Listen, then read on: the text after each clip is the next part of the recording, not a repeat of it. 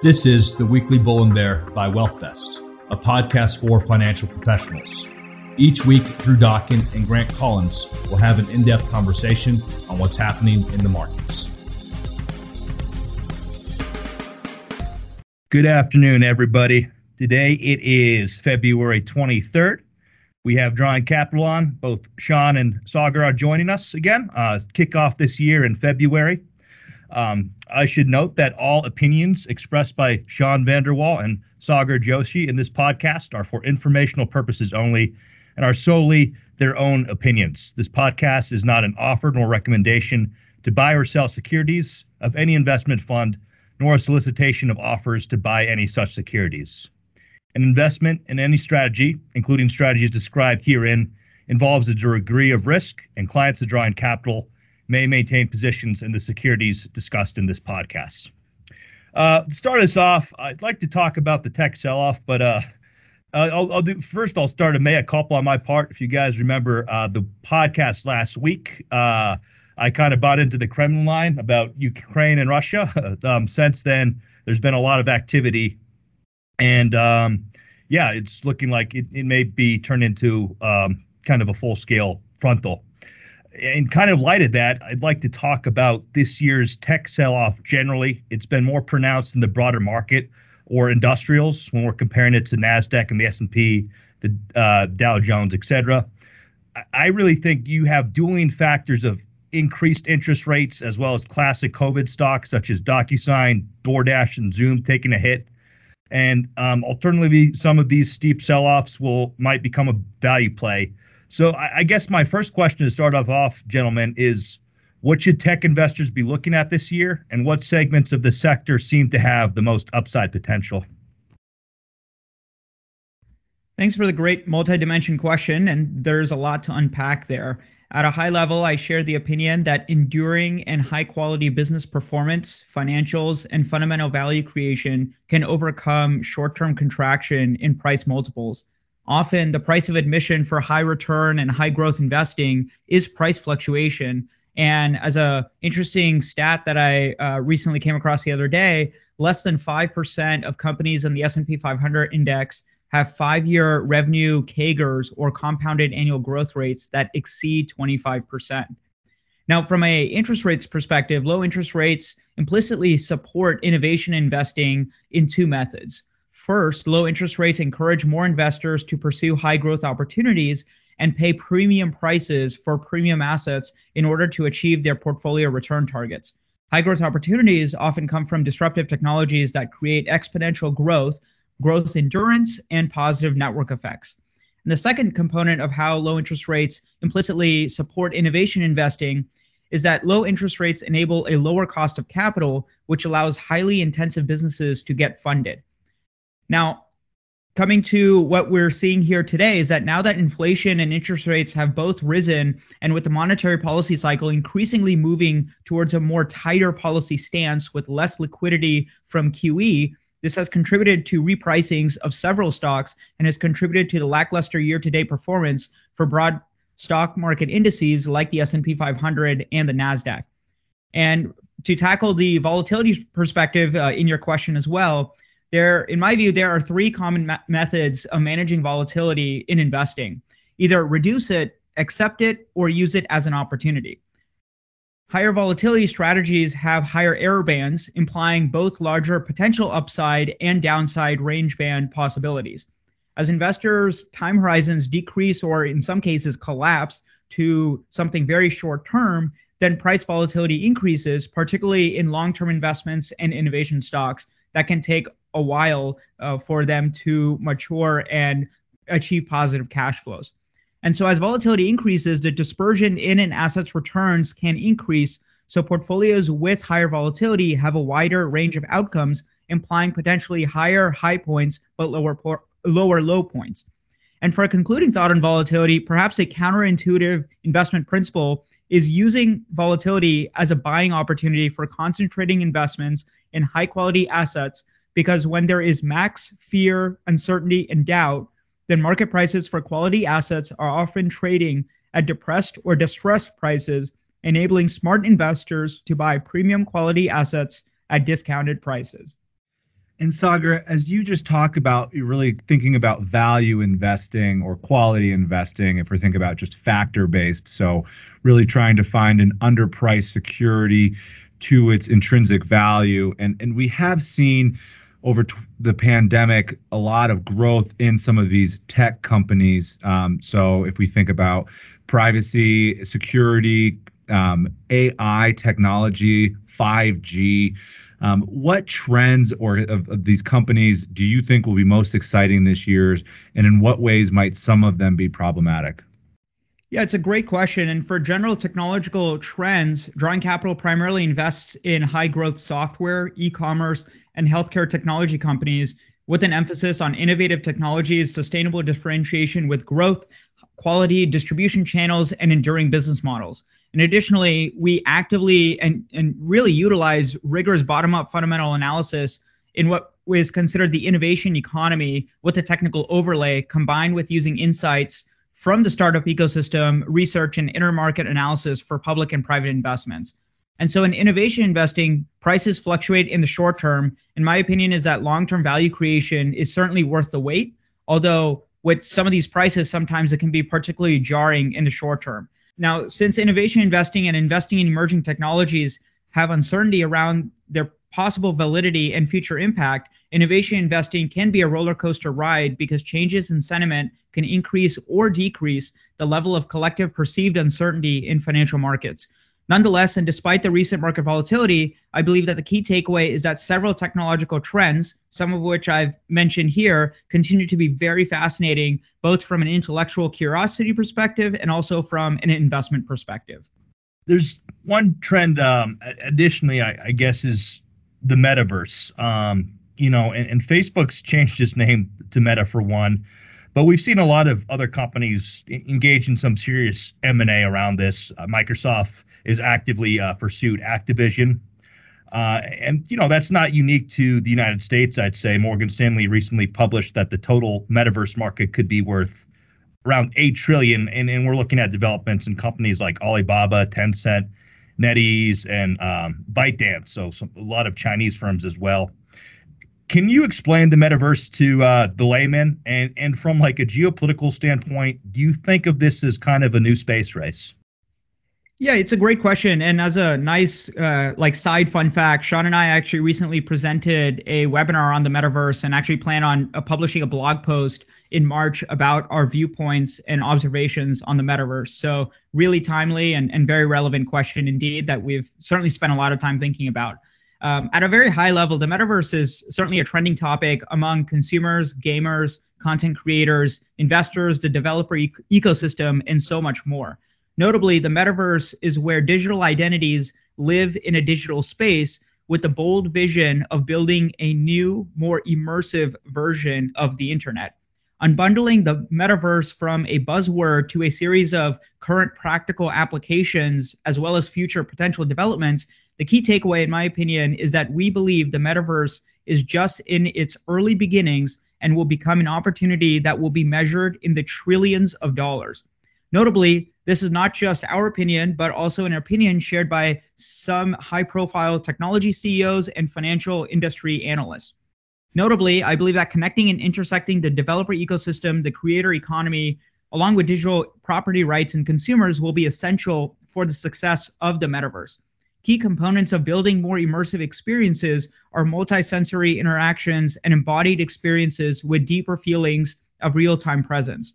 Across the seven layers of the metaverse, there are several methods of how companies can participate in and create value to others and for themselves in the metaverse. And so, while some public commentators express views on the metaverse as a far off destination for our population, many of these experiences are translating into tangible value today. We can see examples of this in markets such as e commerce, gaming, content creation, productivity tools, social media, and the creator economy, ranging from virtual gaming on Roblox for individuals or the use of simulation and dis- digital industrial twinning via NVIDIA's Omniverse technology. There are both consumer and enterprise applications currently happening today in the metaverse. Clearly, the vastness of the metaverse opportunity implies multiple winners in the ecosystem as opposed to a space race style or country based competitive landscape that you alluded to in your question. And additionally, there are several publicly traded gaming companies and a few ETFs specifically related to gaming, virtual worlds, and the metaverse. So, all in all, a really exciting space. Obviously, um, a lot of development and a lot of interest has uh, increased with the uh, changing of Facebook's name to Meta platforms and their developments in Reality Labs. But the reality too is that it's not just Facebook uh, in this or Meta platforms rather, but a whole ecosystem of both public and private companies that are actively exploring and participating in the metaverse. Can't say I'm the biggest fan of the Meta brand change for uh, for Facebook. Seemed like they were trying to uh, get out of the news for for various headlines. One other trend that seems we we talked about the metaverse, but cryptocurrency. So that's been uh, a trend I would say over the last couple of years seems like Mark Zuckerberg had a plan to build ones, but that plan has been collapsing. The Diem Association had a digital currency. They're now looking to sell their assets and return their capital to their investors.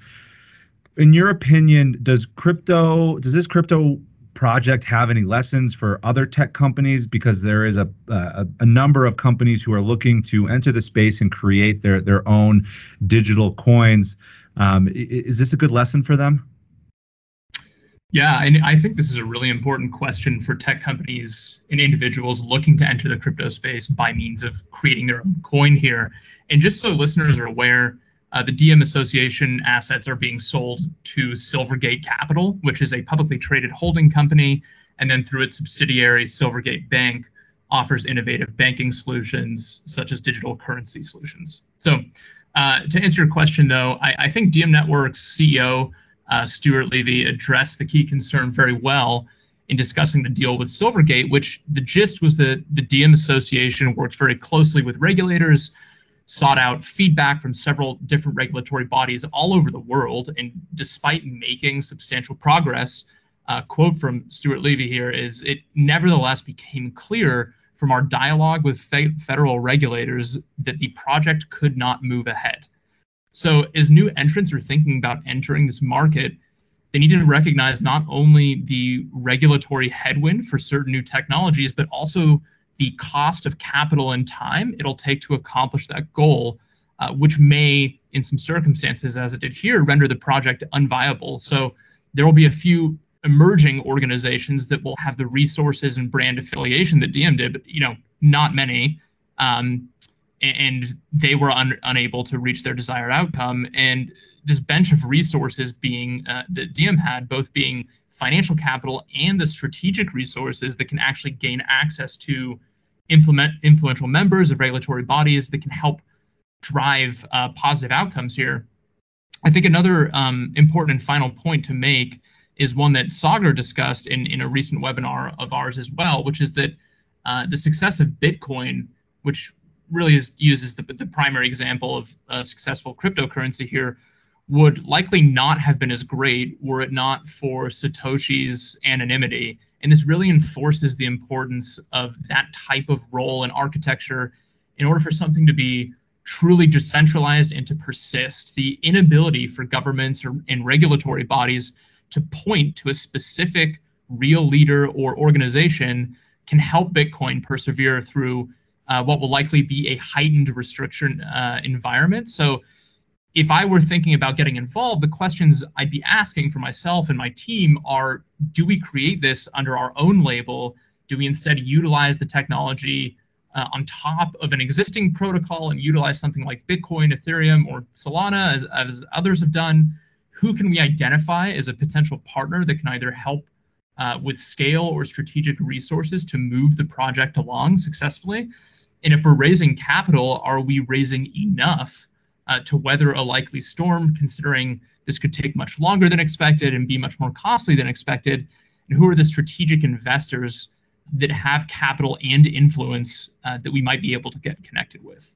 And that does make a lot of sense, Sean, the point that you just made, because you would be linking your brand to this digital coin, and some people may be held to for for liability for that. So that, that is a great point. I just did just want to ask one follow up question, as you just mentioned a lot more of the regulation around that. Some aspects of the cryptocurrency may be because there is this deregulation with with more governments looking to maybe even launch their own crypto coin or even be add more regulation. Do you think that will impact the popularity of the growth with cryptocurrencies that we've seen? I think it depends on the use case. So a lot of the governments you know are in talks of launching some stable coin or something like that. So if, if you're looking for something that has the same use case that maybe the government is trying to pursue there's an immediate conflict there, right? And if if the consensus within that government and regulatory body is likely to favor obviously their own currency, so coming in in direct head on with the competition and, and also trying to get approval from people who are making the rules and trying to push their own stablecoin, for example, forward, uh, seems to be counterproductive. Kind of like to uh, kind of change gears to some robotics. It's you know been a common trend to talk about this in terms of creative destruction destruction for a number of years, but with COVID in particular, um, you've seen some developments, right? The Ocado Group recently created the 600 series of robots. Half their components are actually 3D printed. Now, despite this, you have Amazon's increased investment in robots designed for warehouse, but at the same token, they've recently hired 150,000 extra workers in the U.S. and they're offering sign-on bonuses of three grand. So th- I think that really brings up the question: is that why, after years of the discussion about how automation will take over factories and warehouses, do we see at the same time increased human labor and and pay raises in these spaces? Yeah, it's a great question. I, there are a lot of really, really interesting things happening in robotics, as you mentioned, not just warehouses, but you know, in the medical field and, and things of that nature as well. But I think many of the headlines here get overinflated in terms of impact to human jobs when we look at the use of robots top down about 70% of the use of robots can be accounted for by four manufacturing industries uh, automakers which is really the bulk it's more than half of that total amount followed by electronics plastics and chemicals and then metals. Um, according to a study done by mit one robot replaces about six and a half jobs on average, meaning US manufacturers would need to purchase and install nearly 2 million units to replace the existing workforce in its entirety. According to uh, the same research cited in that MIT study, the current pace is about 35,000 robotic system installations per year. Uh, so, this, in addition to altering supply chain operations, training staff, hiring experts to implement and maintain further automation, uh, it's going to take a lot of time. Um, and, and more importantly, using your example of Amazon, the use of robots in the warehouse and factory setting has largely been to augment the productivity and safety of the people that are working there. And in your question, you highlighted a key insight, which Amazon uh, has confirmed in other commentary as well, which is that the hiring and growth of their employee base is more aggressive than the growth in robotic machine count. To uh, give a more concrete example of how these robots are actually being used, I think it might be also helpful. But a- an example here would be a robot, uh, an Amazon robot nicknamed Ernie, is designed to take boxy product containers off shelves at different heights and then use a robotic arm to deliver the totes to warehouse employees at a standard height. So the goal is to reduce the amount uh, of reaching up, bending down that workers have to do, or increase output with with less effort through this specialization uh, in automation of these robots. Uh, one other example, a robot called BERT is being tested as one of Amazon's first autonomous mobile robots, or AMRs as they call it.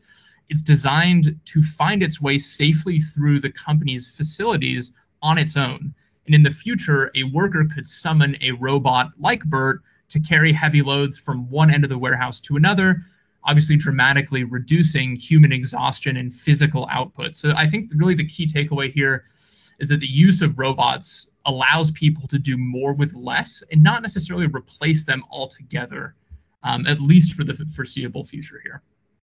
Sounds like we'll have to learn how to coexist like uh, in iRobot, and I do love their uh, their names, Bert and uh, and Ernie, going around here. Um, they they very creative. Sounds like a couple of dogs are running around the Amazon warehouse. Uh, let's talk 5G, Sean. So th- we did see that eh, they weren't in the United States. Air, airlines and airports wanted not to have 5G because it was going to mess with some of the radars and the systems within the airplanes. We've seen Google's old CEO and a Harvard professor come out and say that the US government has left our country vastly behind China in the 5G technology race.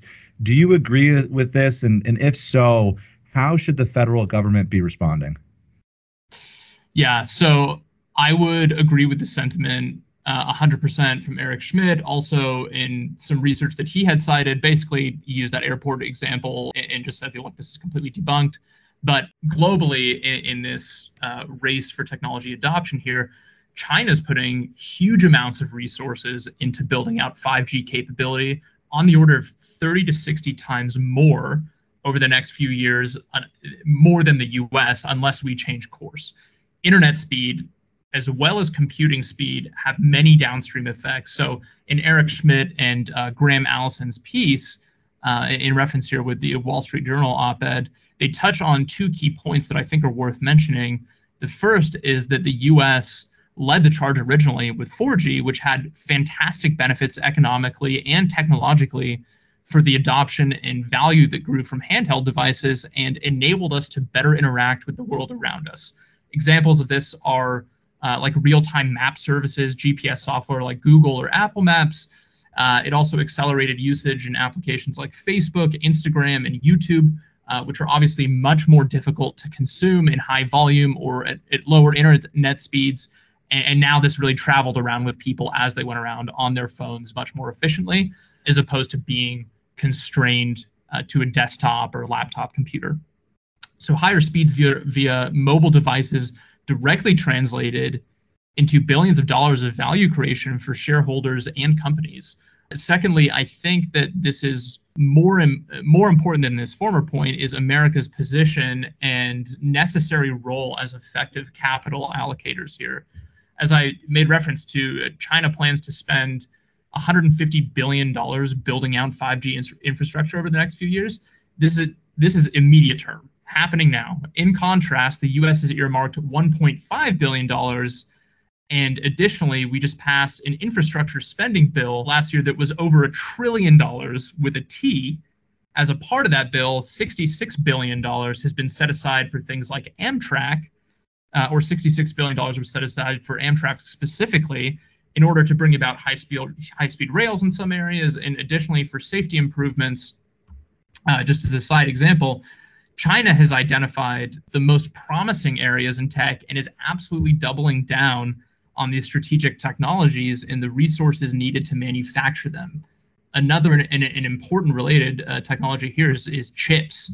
This is a huge area. China has, has been gathering materials needed throughout Africa uh, with the hopeful goal of owning the vast majority of these inputs uh, needed to actually manufacture the chips. And today, those are unbelievably essential from their presence in cell phones for browsing the internet and, and downloading content to hardware needed in the private sector for operations to run uh, to things that are of vital importance like defense for the country. And uh, another feature of technology is that products like chips are, are constantly improving. So our need to replace existing hardware as things get better and faster is only going to increase so you can see how China owning the resources and key inputs in that market can provide a huge competitive advantage for them.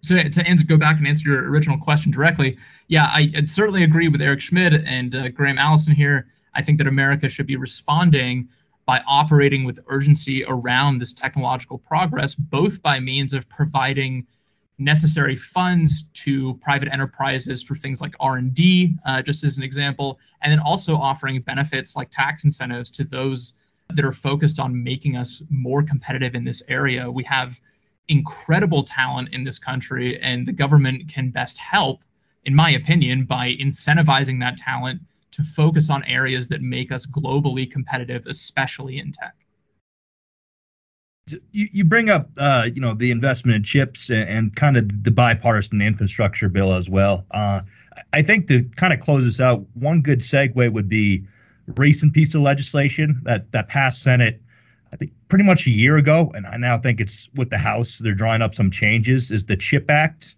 Uh, as you met, like in the 1990, the U.S. had 37% of semiconductor manufacturing capacity. Right now, we're about 12%. Uh, so I guess in terms of legislation, what are your thoughts on the Chips for America Act, and and what are the chances of maybe it passing and you know getting some rid of some policy paralysis in the House right now? Mm-hmm.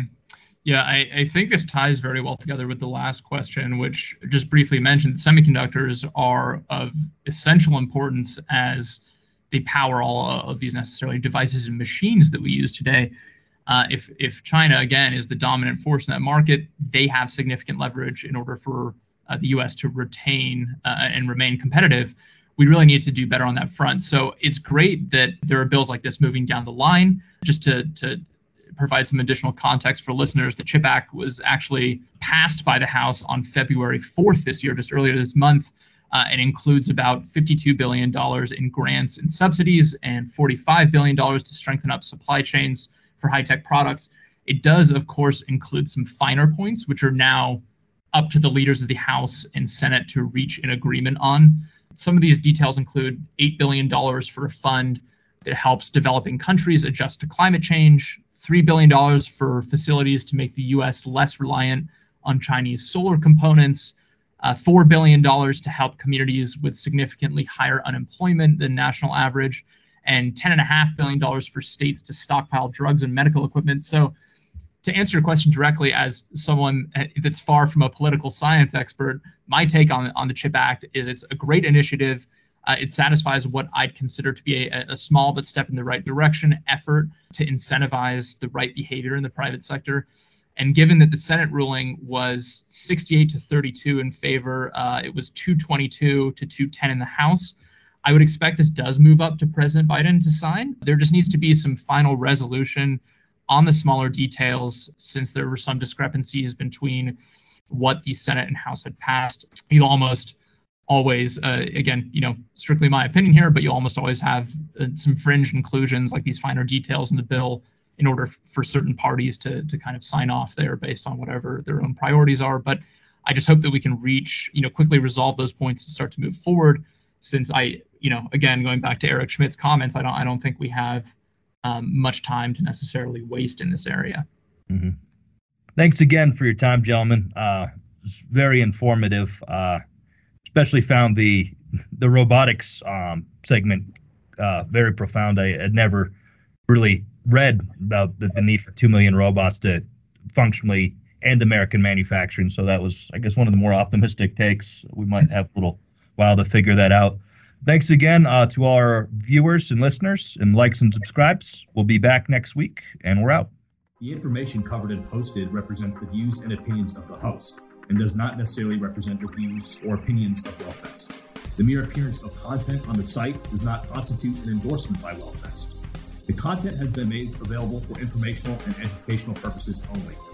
WealthVest does not make any representation or warranties with respect to the accuracy, applicability, fitness, or completeness of the contents. WealthVest does not warrant the performance, effectiveness, or applicability of any sites listed or linked to any of the contents. The content is not intended to be a substitute for professional investing advice. Always seek the advice of your financial advisor or other qualified financial service provider with any questions you may have regarding your investment planning. Investment and investing involve risk, including possible loss of principal.